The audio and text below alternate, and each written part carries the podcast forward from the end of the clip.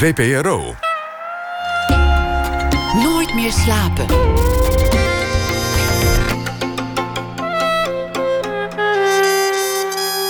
Met Pieter van der Wielen. Goedenacht, dit is Nooit meer slapen. Ooit zat mijn gast van het komende uur in de wapenhandel. Heerlijk zinnetje vind ik dat, dat iemand in de wapenhandel zat. Ze schreef daar toen een boek over, Probeer het mortuarium. En dat werd later nog een keer uitgegeven met een andere titel. Nooit zal ik het schieten verleren of iets Ja, eh, was dat. Een groot succes destijds. Prijzen, herdrukken, publiciteit. En eh, al die boekbesprekingen en interviews die gingen ook allemaal over dat heerlijke zinnetje. Ze zat in de wapenhandel. Niks illegaals trouwens, want er bestaan gewoon wapens en daar wordt gewoon in gehandeld. Straks gaan ze je nog vertellen dat Nederland zelf ooit ook een leger had. Enfin, dat was eh, de voorgeschiedenis. Het duurde toen ineens 13 jaar voordat er een nieuwe roman kwam. Dat is dan nu. En dat voedt allemaal het mysterie Eva Maria Staal des te meer. De Vondeling is het nieuwe boek. Een roman die gaat over bloed en water. Bloed, dat zijn de familiebanden. En water, dat is als een vreemdeling die je toch maar omarmt. Eva Maria Staal kan met een snelle terloopse zin ineens een vuistslag uitdelen. Een directe hoek die je doet duizelen. En dat maakt het boek zo'n belevenis.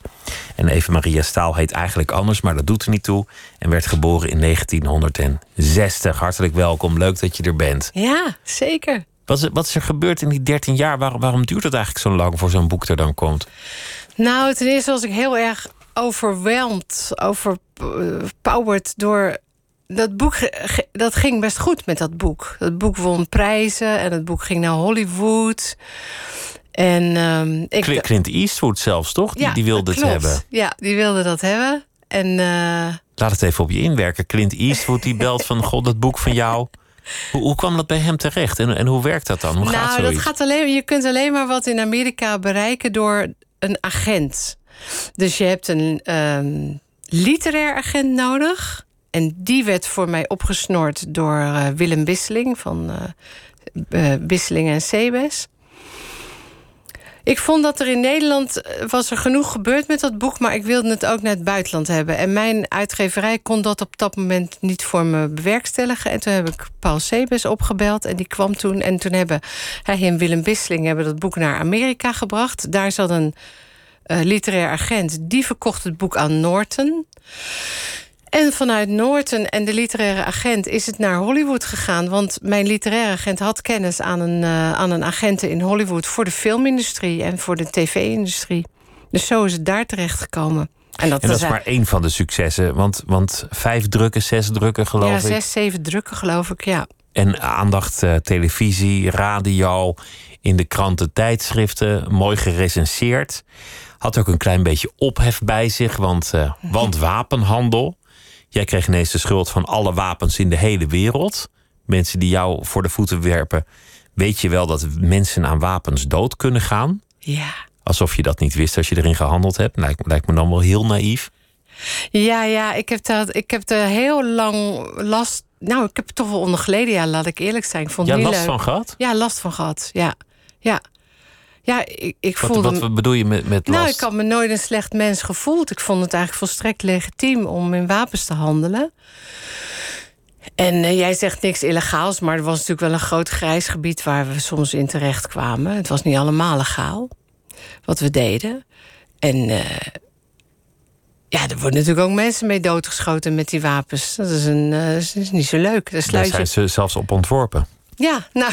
En dan komen we weer in die, in die Ja. wapens of geen wapens Ja, nou ja, dan werd ik op patent gemaakt door iedereen om me heen. Dat ik een boek, toch een boek had geschreven over wapens en zo. En ik werd daar, het was heel dubbel. Ik werd daar steeds bozer over.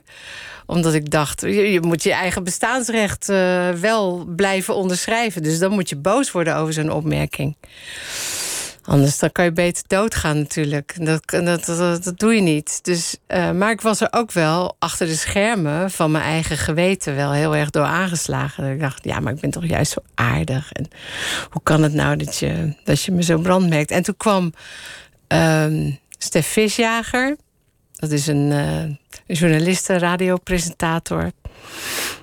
Ja, eigenlijk veel meer dan dat. En daar heb ik die heeft eindelijk de onderste steen boven gehaald. Waarom handelde je nou in wapens? Nou, dat werd toen duidelijk. En toen wist ik ook meteen dat, dat dan hoef ik niet meer in wapens te handelen. En waarom, waarom was dat dan? Wat was die onderste steen? Nou, die onderste steen was eigenlijk, zij legde als eerste bloot. En daar had ik zelf echt nooit bij stilgestaan. Ik bedoel, je wordt gewoon 50 zonder dat je daar weer stilstaat. Hoe kan dat?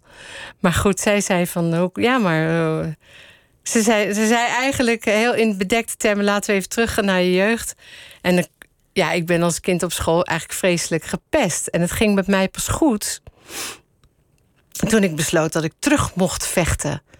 En daar is gewoon al heel jong het idee ontstaan dat werkt, terugvechten. Als niks meer helpt en je hebt alleen nog maar de keus: ik vecht terug of, of ik ga dood, want zo erg was het wel.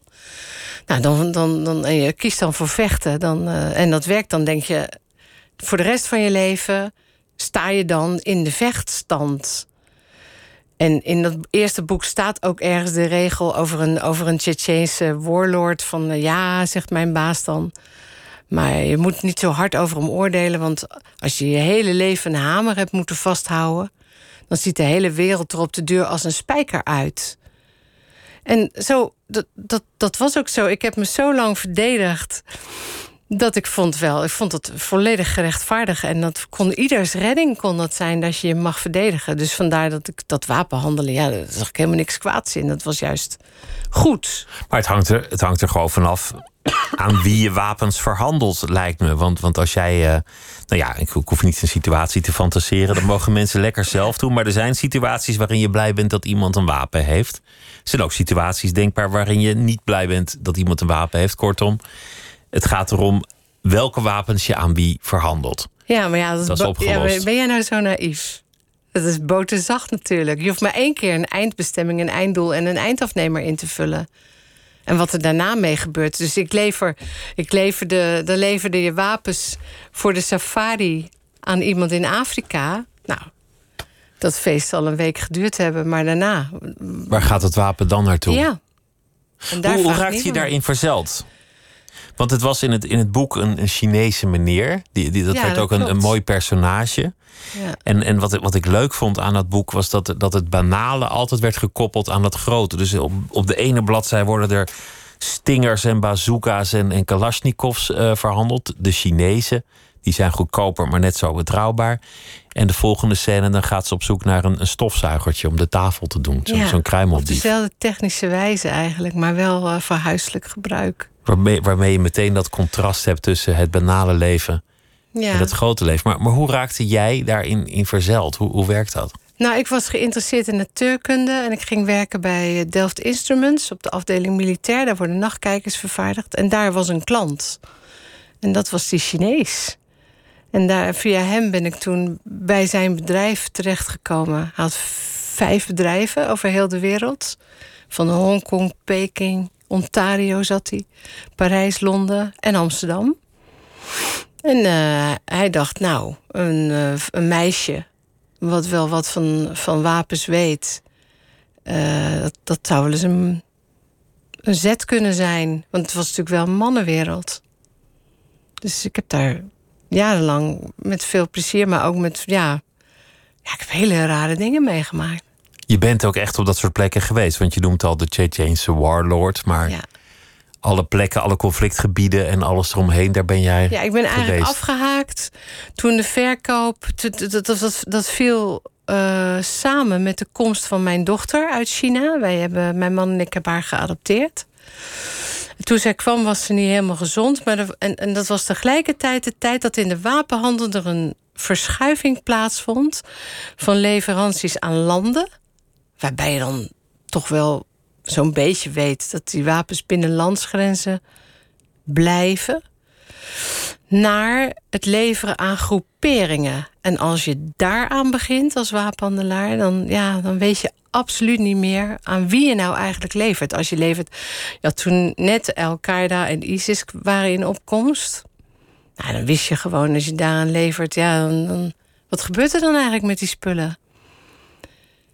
En toen ben ik eruit gestapt. Toen heb ik gedacht, nou, ik ga nu voor mijn kind zorgen. Dat was ziek, dat mankeerde van alles. Dat kwam niet gezond uit China. Die wapenbusiness, dat werd steeds gecompliceerder. En eh, toen ben ik daarmee opgehouden. En toen ben ik aan het ziekbed van mijn dochter... ben ik dat boek gaan schrijven.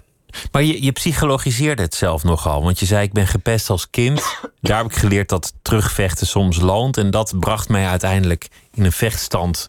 En daarna dus de wapenhandel.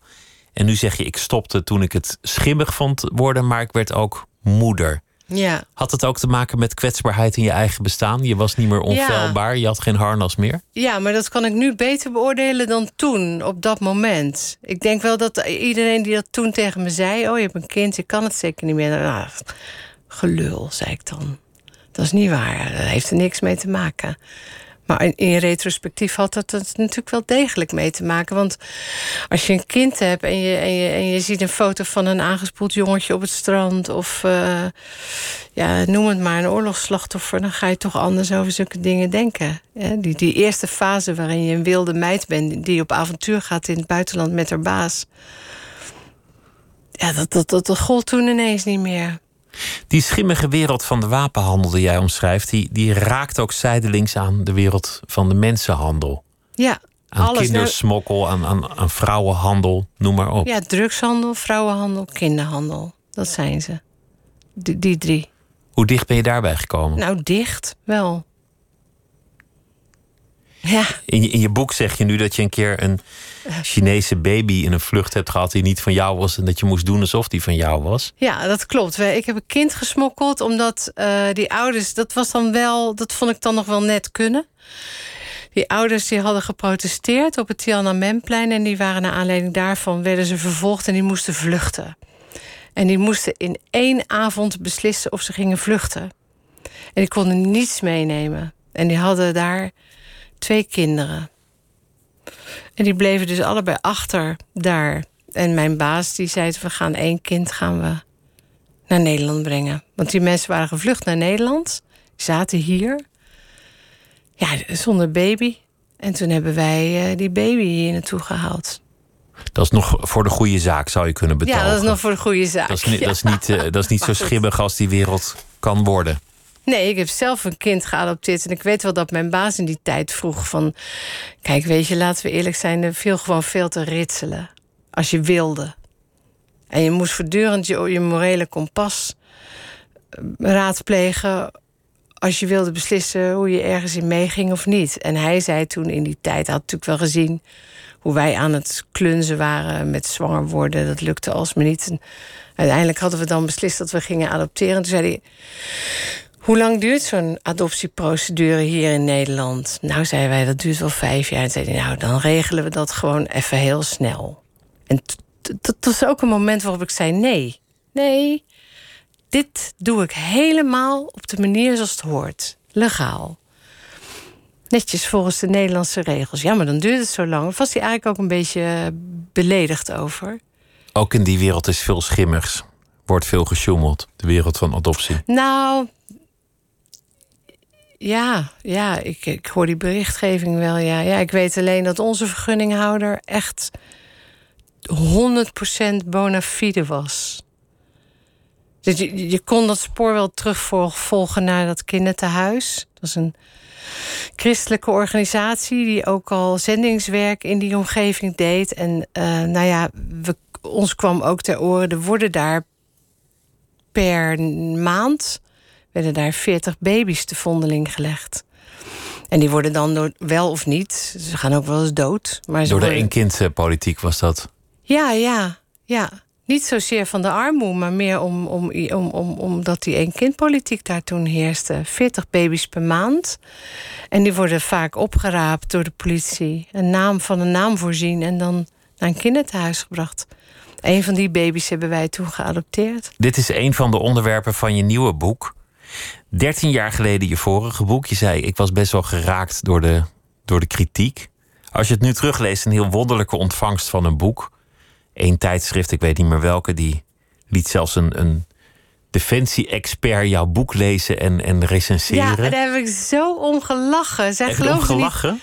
Ja, want zij geloofde niet dat het echt was. Ze dachten dat het allemaal bedacht was. En ik weet ook nog dat dat was... Uh... Maar dat stond ook op roman, dus al was het allemaal bedacht. Nou, ik had echt gezegd van... Uh... Ja, ik zat zelf helemaal in een spagaat natuurlijk. Ik had wat denk je nou als je een boek schrijft? Ik, dacht helemaal niks. Ik kende ook geen schrijvers. Dus uh, ik dacht wel in een flits... laat ik er op laten zetten. Want dan kan ik me daar in elk geval nog wel achter verschuilen. Maar voelde je je niet miskend als schrijver? Als mensen zo met je boek omgaan dat ze het alleen maar kunnen lezen als een persoonlijke relatie en niet als een literair dat, werk? Nou, ik won er een hele prestigieuze prijs mee. Ik heb twee, twee prijzen en één stipendium opgewonnen.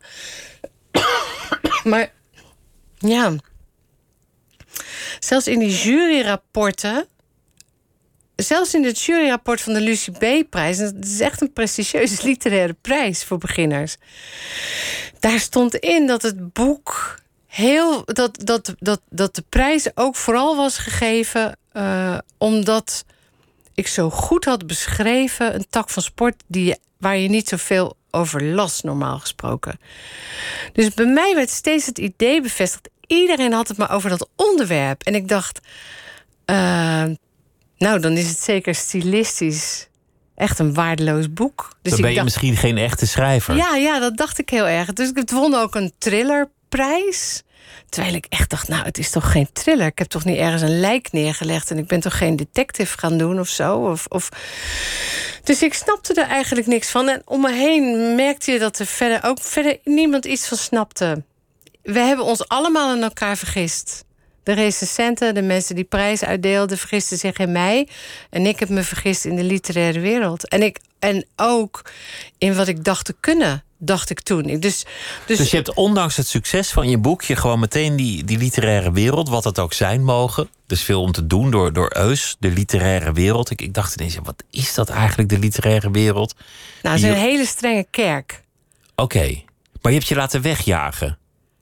Ja. Je hebt je gewoon meteen die kerk weer uit laten bezemen, ondanks dat je gewoon een goed geen goede gelovige. Ik was natuurlijk geen, geen goede parochiaan. Uh. Maar waar kwam die onzekerheid dan vandaan? Nou, omdat iedereen alles maar had, over het onderwerp van die wapens. Dus ik dacht, nou ja, dat is een hartstikke goed boek natuurlijk, maar niet omdat het zo mooi geschreven is. Is dat dan toch dat je gepest bent? Oh, ja. Of ben ik, ben ik nu wel echt de psyche aan het uithangen? Ja, straks moet ik jou nog betalen ophouden? voor dit consult. Uh. Ja, Nee, laten we het niet doen. Maar, maar het valt me wel op. Je had natuurlijk ook kunnen denken: goh, ja, nou, jammer dat ze niet ja, nou, je hebt, wel, je hebt ook ja, wel gelijk. Ik ben nooit ergens zeker van. Nee, nee, nee. Ik ben maar van één ding zeker: dat is de liefde van mijn kind. En verder twijfel je aan alles. Van mijn katten, ja. En, en, waarom ben je dan nu wel gaan schrijven? Hoe ging dat? Nou, dat kwam eigenlijk doordat ik... Uh, iemand moet het altijd willen bij mij. dus My Spijkers dat bleek een fan te zijn. Ik word niet nerveus van je kuchje. Nee, het, is, het stelt ook niks voor. Ik ben ooit aan mijn keel geopereerd, zit een litteken. Soms bij bepaalde weersoort speelt het litteken op en dan hoest ik. Dus uh, nou iedereen hoest, weet Hoest lekker, is prima. Dus het is uh, niks ernstigs. My Spijkers, die zetten hier ja, weer aan. My Spijkers, uitgever My Spijkers, die bleek een fan te zijn. Dat wist ik niet. En die belde op een dag op. Toen had ik, nou ja, het is inderdaad al tien jaar niet geschreven. Door, om allerlei redenen. Ik dacht, nou, dat succes van het boek, dat was ik helemaal schizofreen van geworden. Want ik dacht, nou ja, heel veel succes, ja, fijn. En, uh, maar ik kan toch niet schrijven, dacht ik. En ze vroegen ook allemaal om een vervolg van dat boek. En ik was uitgeschreven op de laatste bladzijde. Die, die, ik wilde niet weer een boek over die wapenhandelaar. Dus ik dacht, nou ja, er wordt gewoon nooit meer geschreven. Het wordt nooit meer wat. En toen belde Mai op en die zei... Uh, ja, schreef je nog wel eens? Nee, nee, nee. Ik zei nee. Ik zei, nou, vind ik zonde. Want ik las je graag kom toch maar koffie drinken. Nou, en toen kwam ik daar. En ja, Mai die zit dan achter dat bureau. Mai te wezen. Hè, met, met zijn bretels. Ja, zijn bretels, zijn voeten ook op tafel. En, uh, hij is een beetje lompig, hè, af en toe. Ik vind hem hard. Nee, ja, lomp. Nee, hij is niet lomp. Het is, het is een gentleman, maar hij, hij past net als ik. Oh, hij, hij, net als Eus ook overigens. Zij, zij zijn ook bevriend met elkaar. Hij past nergens bij. Dus als mensen iemand niet kunnen duiden, dan wordt hij een beetje verketterd. Nou, mij wordt niet verketterd, maar tegen mij wordt altijd wel op een bepaalde manier aangekeken. En, en, en, en ik voel me daar wel bij thuis. Ik, ik, ik ben nooit zo. Uh, ik ben eerder on, ik ben veel meer onder de indruk van mensen die iets zeggen en het niet menen. En daar heb je bij mij spijkers echt nooit last van. Dus zo persoonlijk was het? Of, of legde die gewoon geld op tafel? Nou, het ging er uiteindelijk wel om. Kijk, dat is heel erg raar gegaan. Hij zei, ja, maar ik wil toch dat boek wel. En dat werd een soort uh, grappig. We zaten daar wel een kopje koffie. Het werd allemaal erg amicaal en grappig en zo. Grappig, grappig, grappig. ik wil toch dat boek wel hebben. Ja, nou, ik ga toch niet schrijven. En op een gegeven moment zegt mij, want het is dan ongeduldig, zegt, nou, zeg nou gewoon wat het moet kosten. Nou, en ik noem mijn prijs met de intentie dat die, die prijs was zo absurd hoog. Want ik denk, dan hoeft het niet. Maar hij zei ja. En toen, toen, toen vond ik dat zo ontroerend. Ik dacht, nou, er is echt iemand dus die zo absurd veel geld voor zo'n boek van mij wil neerleggen. Ja, dan, dan moet ik het doen. Dus, want hij verdient het. Hij verdient het. Ik heb nooit gedacht, oh, lekker, heel veel geld. Nooit. Ik heb alleen maar gedacht, dat gebaar. Al die nullen, Jezus. Wat, wat aardig, wat, wat goed, wat fijn.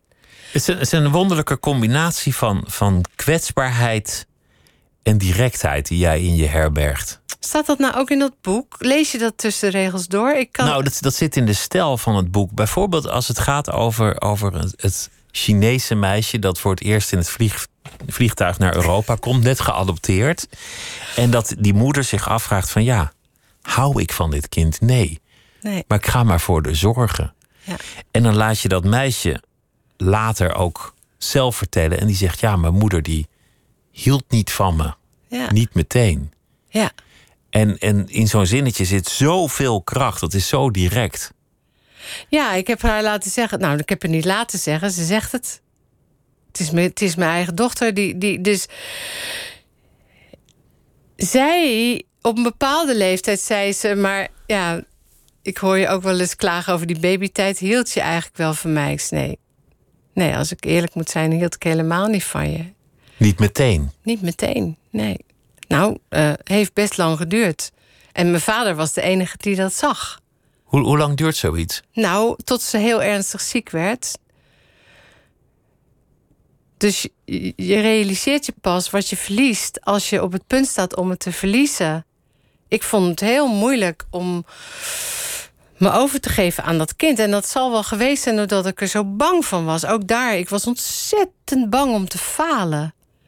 Als moeder? Ja, ja ik dacht, dat kan ik helemaal niet. Maar je, je beschrijft ook die hele, die hele procedure van de adoptie. Je zei net vijf jaar.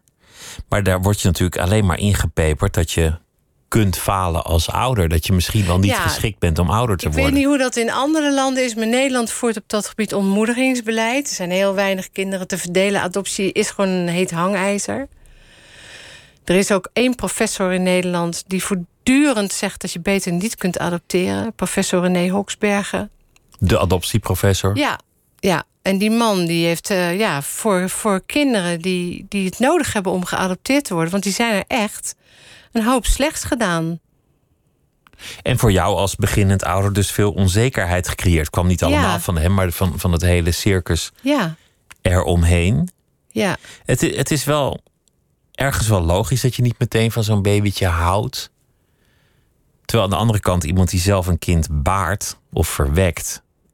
En het dan, dan, dan wordt het door iemand anders gebaard.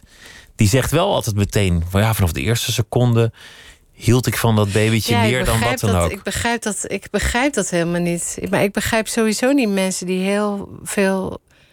Nou ja, ik begrijp misschien wel. Misschien is een vorm van zelfhypnose. Dus je krijgt een baby.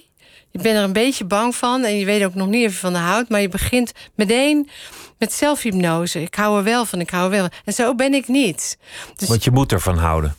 ja, iedereen vindt dat. Iedereen vindt het normaal dat je ervan houdt. Maar je ziet natuurlijk in, in sommige gezinnen dat het ook helemaal niet goed is gegaan. En bij mij is het denk ik goed gegaan, omdat ik dacht, nou, ehm, ik verborg het wel voor, voor anderen om me heen. Maar ik heb nooit gezegd, ik hou er zoveel van. Dat vond ik echt een stap te ver gaan. Dus ik zorgde er wel heel goed voor. Ik nam echt mijn verantwoordelijkheid. En ik vond het natuurlijk super gênant als iemand zou merken dat, dat ik er niet eh, van hield. Dus dat ver- verborg ik ook wel.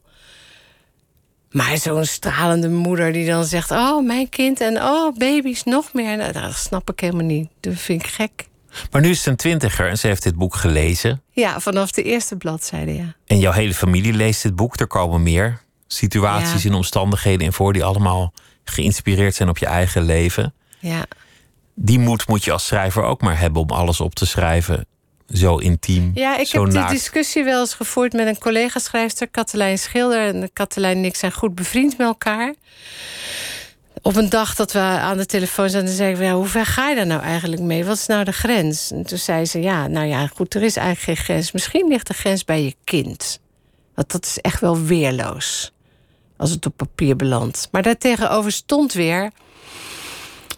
ehm, ik, ik schrijf voor Hard Gras, dat is een voetbaltijdschrift. En ik, mijn dochter had een crush op Ibrahim Afellay toen ze 16 was. En dat ging best ver. En daar zat een fantastisch verhaal in.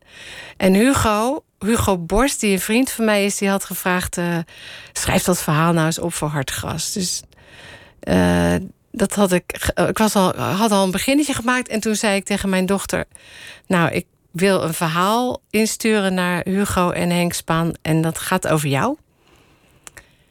En ik probeerde dat nog een beetje listig op te bouwen. Dus ik zei, nou, dat gaat over jou, van leuk, weet je wel. En toen zei ze, ja, maar waar gaat het dan over? Toen zei ik, nou ja, dat, gaat over jou en uh, Ibrahim Aflay. Oh, zei ze. Ik zei, nou ja, goed, als je een crush op, zit een mooi verhaal in. Nou is zij de dochter van een, van een schrijfster. Dus ze weet dan wel uh, hoe de vork in de steel zit en wat er gaat gebeuren. Dus toen uh, zei ik, maar ja, ik, moet, ik heb natuurlijk wel je permissie nodig. Jij moet zeggen of dat mag of niet. Want als jij het echt niet wil, dan doe ik het niet. Toen zei ze, mag ik er een nachtje over slapen? En toen kwam ze de volgende dag aan mijn tafel staan en toen zei ze... wat verdien jij eigenlijk met dat verhaal? Wat is jouw honorarium? En toen noemde ik dat bedrag en toen zei ze... als ik daar de helft van krijg, dan mag je alles schrijven. Dus ja, Dat is een nette deal. Heel zakelijk ook. Heel zakelijk, maar ook, ook dat je denkt, nou, zo much voor een teer zieltje. Het is, eh, ze verkocht gewoon eigenlijk haar verhaal uh, aan mij. Dus de, ja. Ik, ik, vind het een ontzettend mooie houding. Ik zou willen dat iedereen de helft van zo'n honorarium aan mij had gegeven. Ja, als, we hebben als over dit boek nog geen afspraken gemaakt. Maar ik geloof dat dat ook niet hoeft. Omdat ze dit wel uh, heel eervol vindt om op deze wijze geportretteerd te worden. Maar dat houden van, dat aanvankelijk niet komt, is dat dan toch bloed of water? Bloed als in familieband, water als iemand die je kent, maar met wie je geen genen deelt? Maakt het dan toch zoveel uit? Nee, want ik zou het ook bij een eigen baby, een biologisch eigen baby wel. Misschien hebben hebben. ouders dat allemaal wel. Oh, weet het is, ik wel, het, is wel het grote thema in, in het boek. Ja. Familieband of niet, maakt het eigenlijk uit? Waarom kiezen we toch altijd voor het een en laten we het ander schieten? Ja, ik wilde is in, in een tijd van polarisatie wilde ik nou eindelijk eens een boek schrijven. Wat, wat, wat voor verbinding zorgt. En ik dacht, wat is. Je kunt over zoveel vormen van liefde schrijven. De meeste boeken gaan over erotische liefdes of fascinaties voor één geliefde. En toen dacht ik, dat schrijven van zo'n boek is ook een kunst. Maar het liefhebben op die manier is geen kunst. Natuurlijk, als een mooie meid, of voor mij in mijn geval een mooie vent over straat loopt, kan ik makkelijk van houden. Of van een pluizig uh, lief konijntje kan je ook houden als het jong is. En, en, en nee, nou, die half vergane, gore drenkeling die jouw taal niet verstaat, die, die, die op jouw strand aanspoelt. Als je daar nou eens moeite voor gaat doen. Voor de vreemdeling. Ja, voor, voor, voor, voor iedereen die geen bloed van je is. Dus um, waar ik het over heb, is steeds. Wat ik steeds zie. En steeds meer zie, is dat er ontstaan groepjes van gelijkgestemden.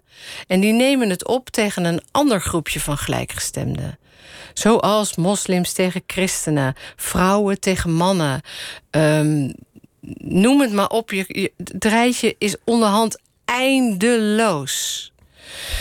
En ik dacht, dat komt toch in, in, in mijn perceptie, komt dat toch doordat mensen geen moeite meer doen om ergens te beginnen. Je moet ergens beginnen.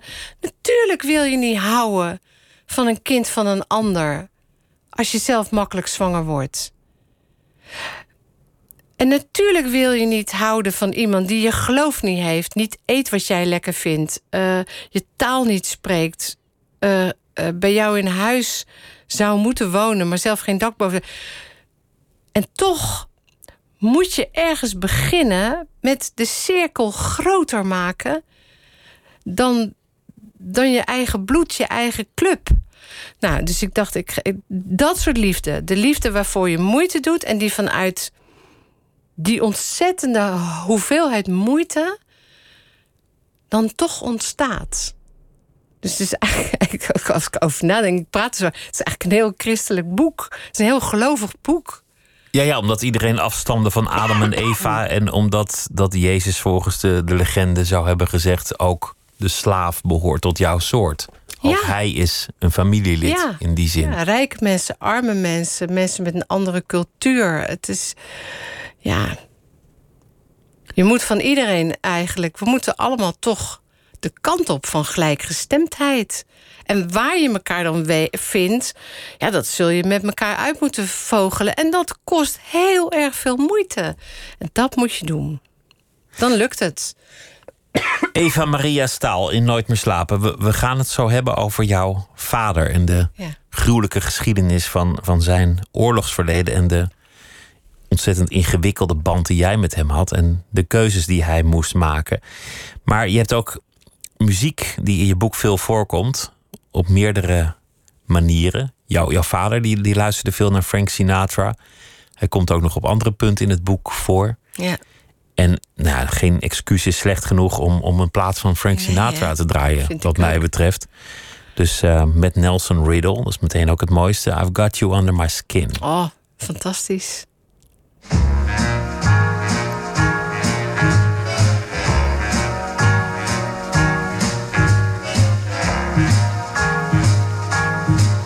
I've got you under my skin. I've got you deep in the heart of me. So deep in my heart that you're a part of me. I've got you under my skin. I tried so not to give in. I said to myself, this affair never will go so well. But why should I try to resist when, baby, I know so well I've got you under my skin? I'd sacrifice anything, come what might, for the sake of having you near. In spite of a warning voice that comes in the night and repeats, repeats in my ear.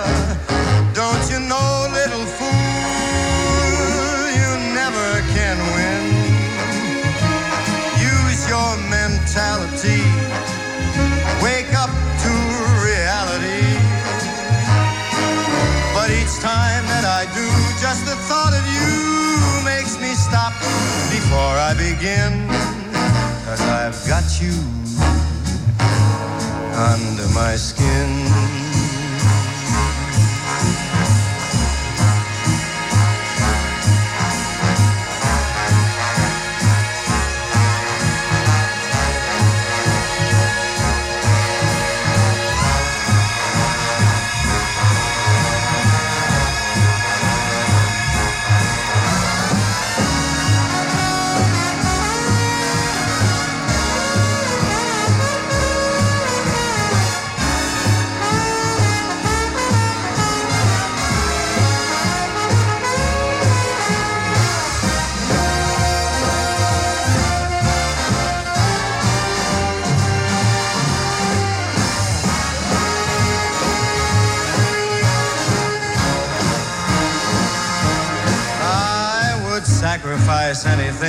Come what might, for the sake of having you near. In spite of a warning voice that comes in the night and repeats how it yells in my ear.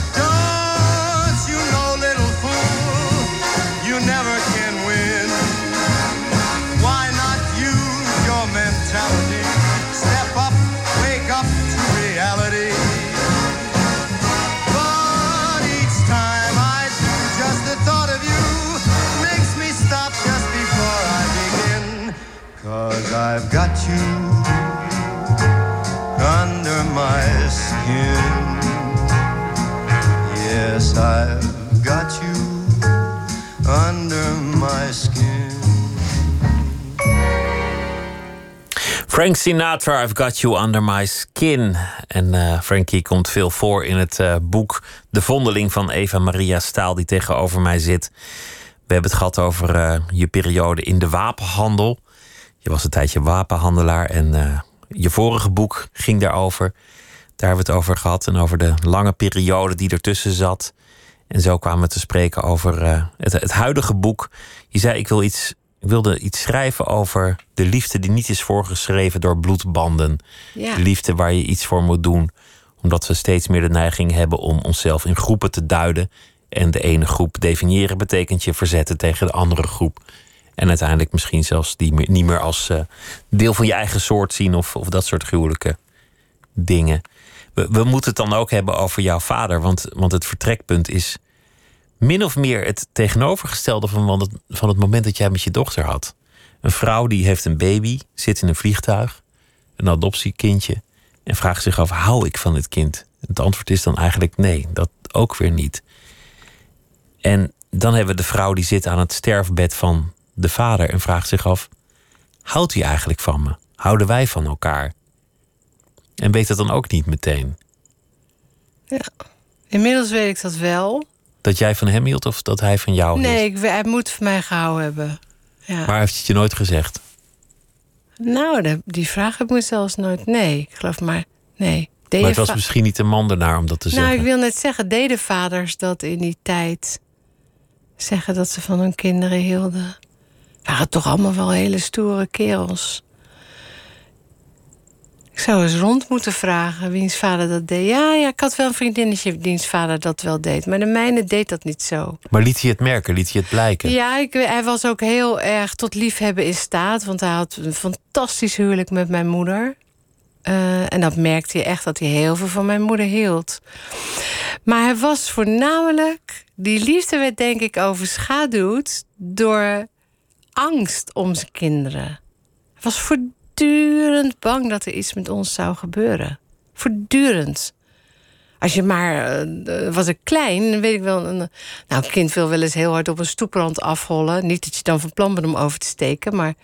Nou joh, dan greep hij bij je capuchon en dan was hij doodsbenauwd. Als je over zou steken en dat er een auto aankwam. Dus ja, als je, dat, dat is toch. eh, Is dat nou bezorgdheid of is dat liefde? Ja, als je echt helemaal niks kan schelen, is het in ieder geval geen liefde, lijkt me.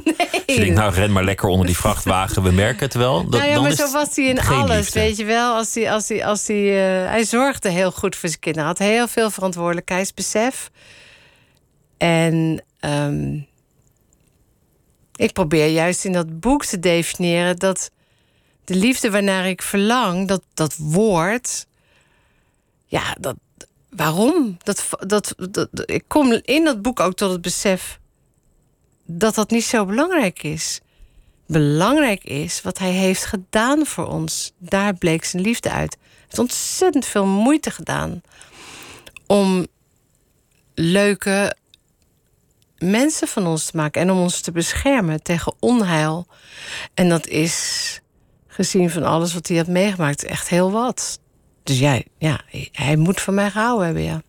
En als iemand dan zo bezorgd is, dan, dan doe jij juist eigenlijk datgene wat je hebt gedaan. Namelijk, je, je maakt je uit de voeten. Je gaat op Ja. straat leven. Je Ja, laat ja, niks meer van je horen. Ja, nou ja, er was natuurlijk ook nog een soort. eh, we zijn allebei nogal temperamentvol. Mijn moeder en mijn broer zijn, zijn allebei rustig, rustige mensen. Die praten niet zoveel, die zijn niet zo temperamentvol. En Mijn vader en ik lijken heel erg op elkaar, dus het botste sowieso al makkelijk. Want ik vroeg altijd dingen van hem die hij niet kon geven. En de manier waarop ik dat vroeg, ik heb dat later ook in mijn huwelijk wel teruggezien bij mezelf. Ik ben wel dwingend. Dus het moet antwoord hebben van je en nog snel ook. En het moet ook nog het antwoord zijn wat ik wil horen. Ja, dat was bij die man. Uh, niet zo'n.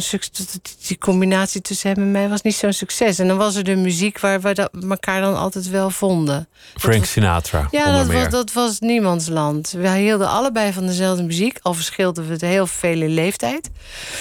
Wat hij mij liet horen, vond ik altijd mooi en omgekeerd ook. Dus als het dan erg heet onder onze voeten werd, dan, dan gingen we plaatjes draaien maar hij moet zich zorgen hebben gemaakt in periode dat jullie geen contact hadden. Ja, heel erg. Ja. En, en dat jij god weet waar uithing en, en rondzwierf. Ja, ik hoorde later dat hij met een pannetje gehaktballen onder zijn snelbinder over de brug fietste waar ik onder lag. Ja, dat is wel erg, toch?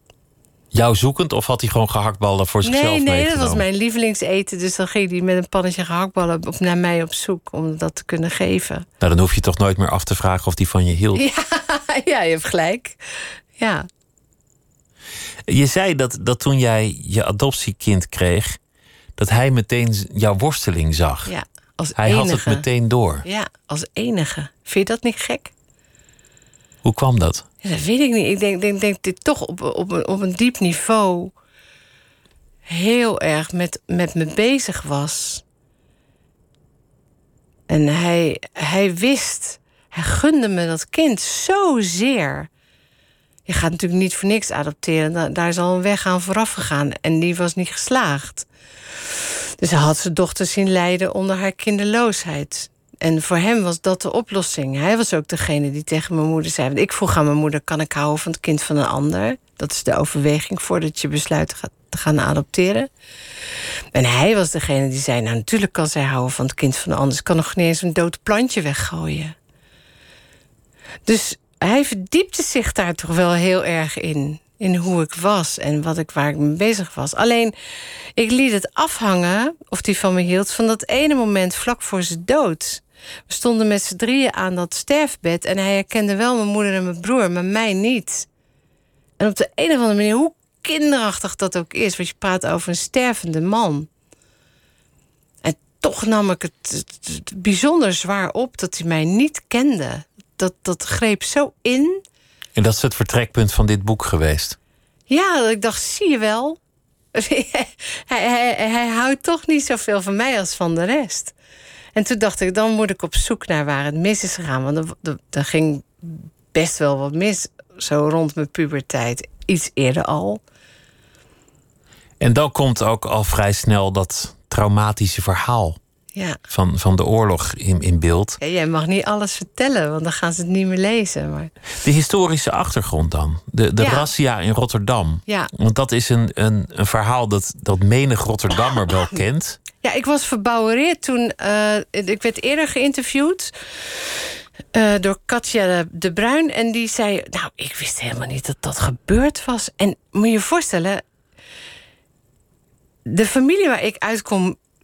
Iedereen. Ik kan me, ik kan me zodra ik talig werd. de term Razia van Rotterdam al herinneren dat leeft bij ons in die streken, die contraien van Nederland, is dat een, een ding.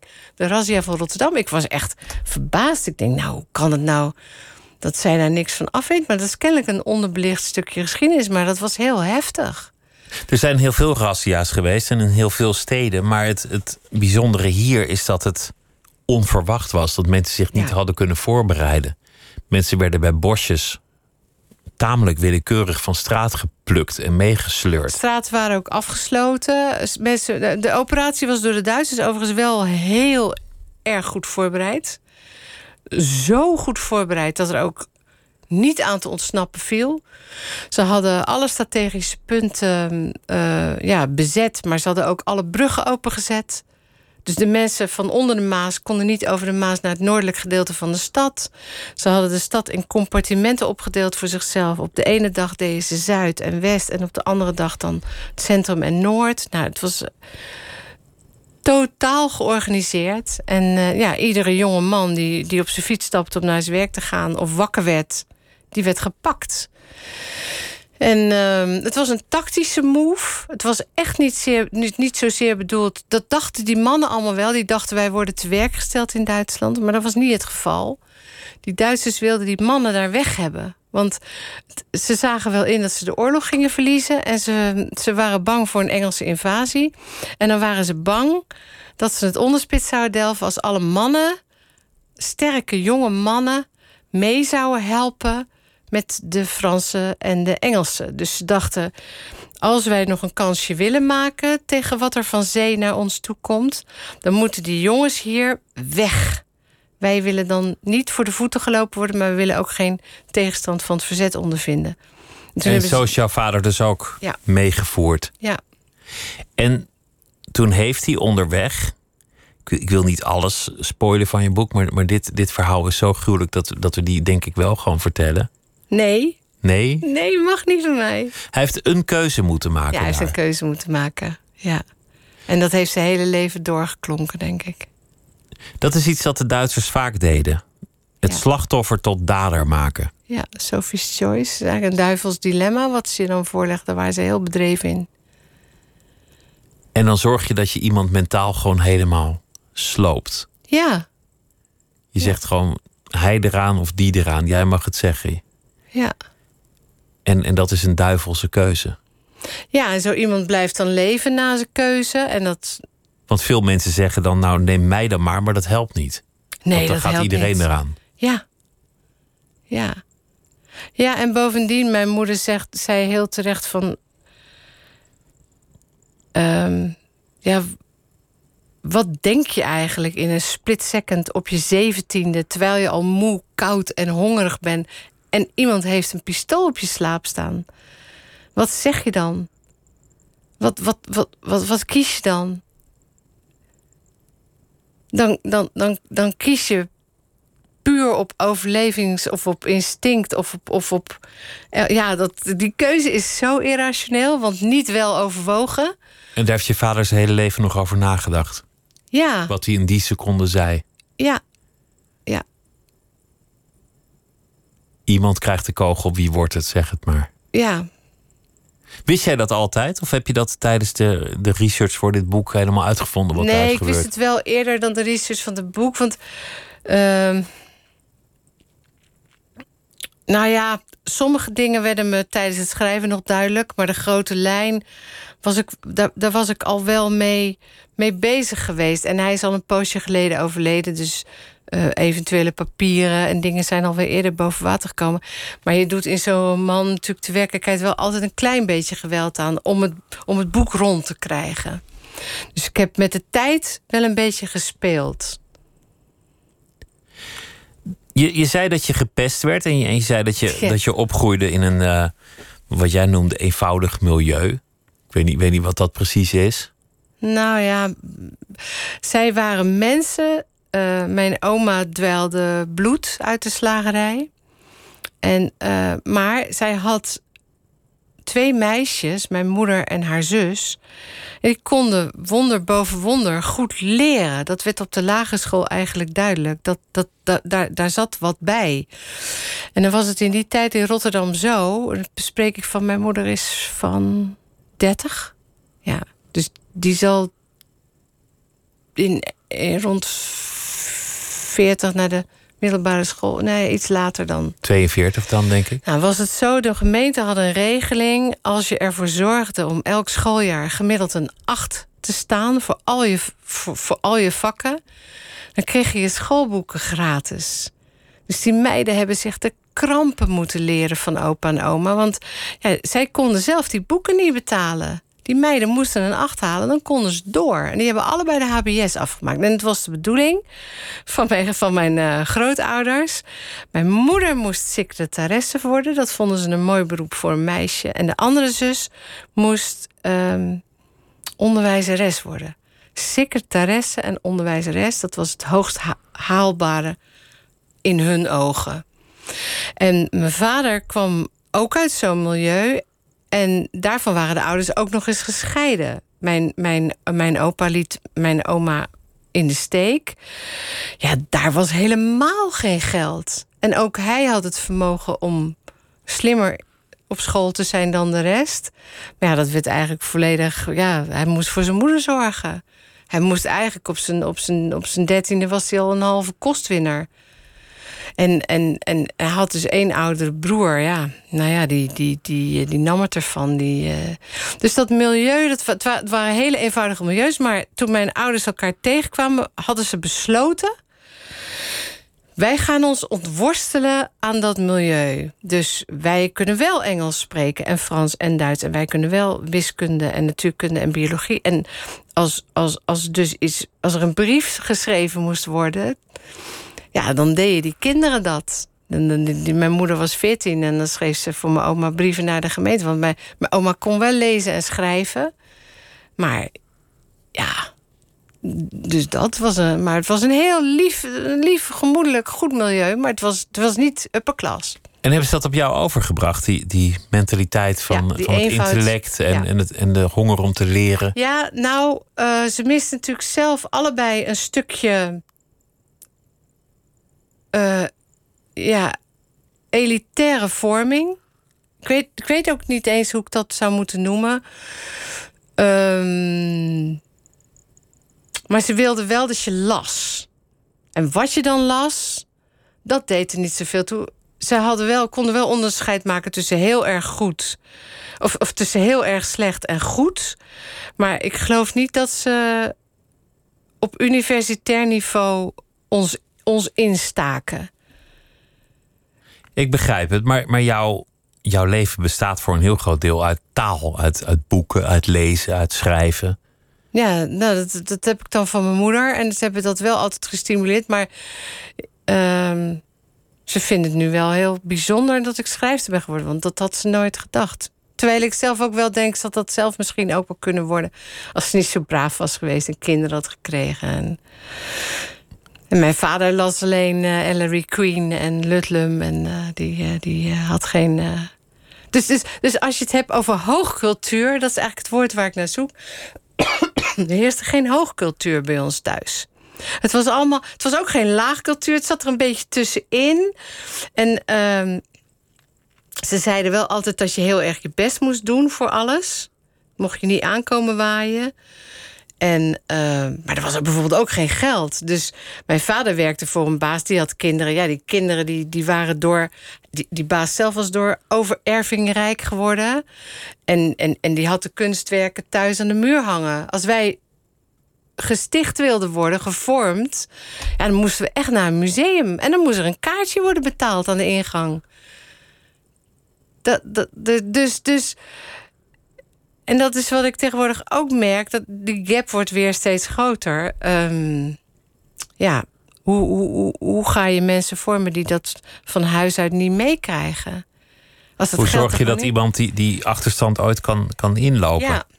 Je, je was als kind bevriend misschien een groot woord, maar bekend met Annie M. G. Schmid. Ja, ja, ja. Dat, dat vind ik zo bijzonder.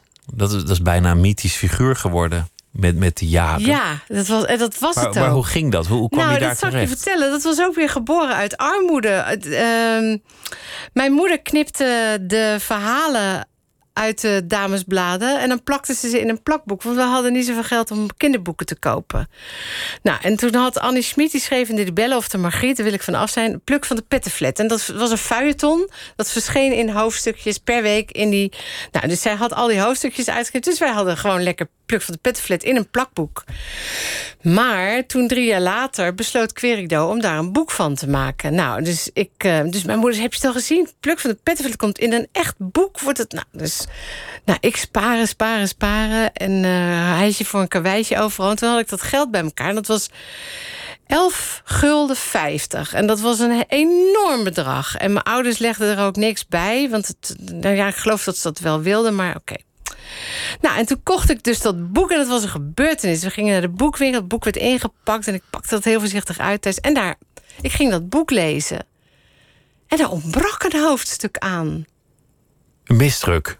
Nee, er zat gewoon een hoofdstuk niet in... wat wel in dat feuilleton in die Oké, okay, geschrapt. Nou, dus toen was ik zo verdrietig. Nou heb ik heel dat geld bij elkaar gespaard. Nou is dat boek niet compleet. En het was mijn lievelingshoofdstuk. Het ging over spijtenbijt en de beren. Nou, en toen zei mijn moeder uh, actievoerster als was... als je het daar niet mee eens bent en het is jouw geld en je vindt dat het op deze manier goed besteed, niet goed besteed is, dan moet je Annie M.G. Schmid een brief schrijven en je ongenoeg kenbaar maken. Nou, toen was, ik was elf.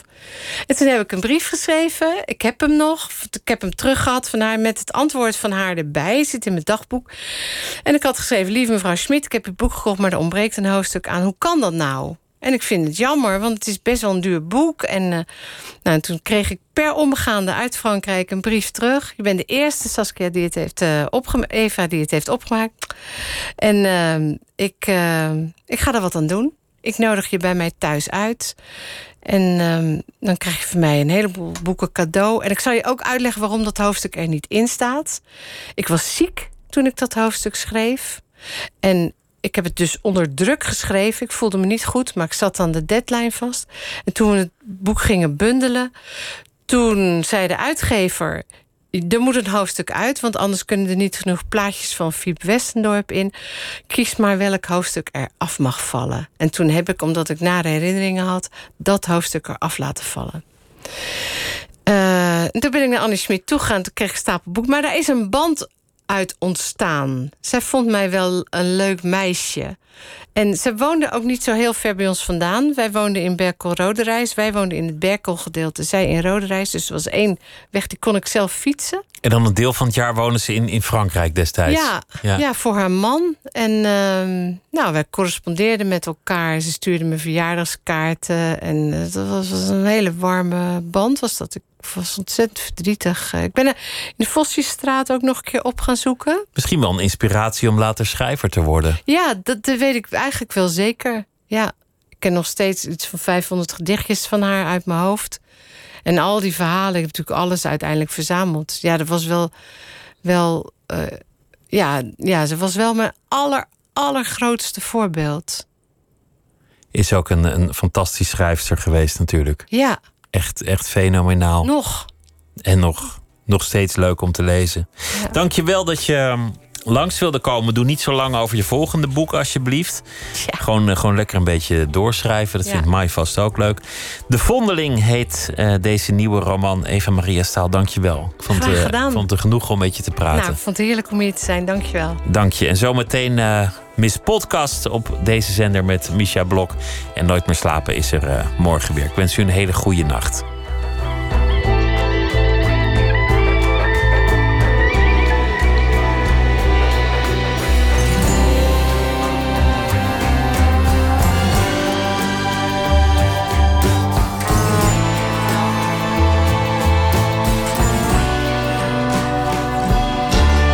Radio 1.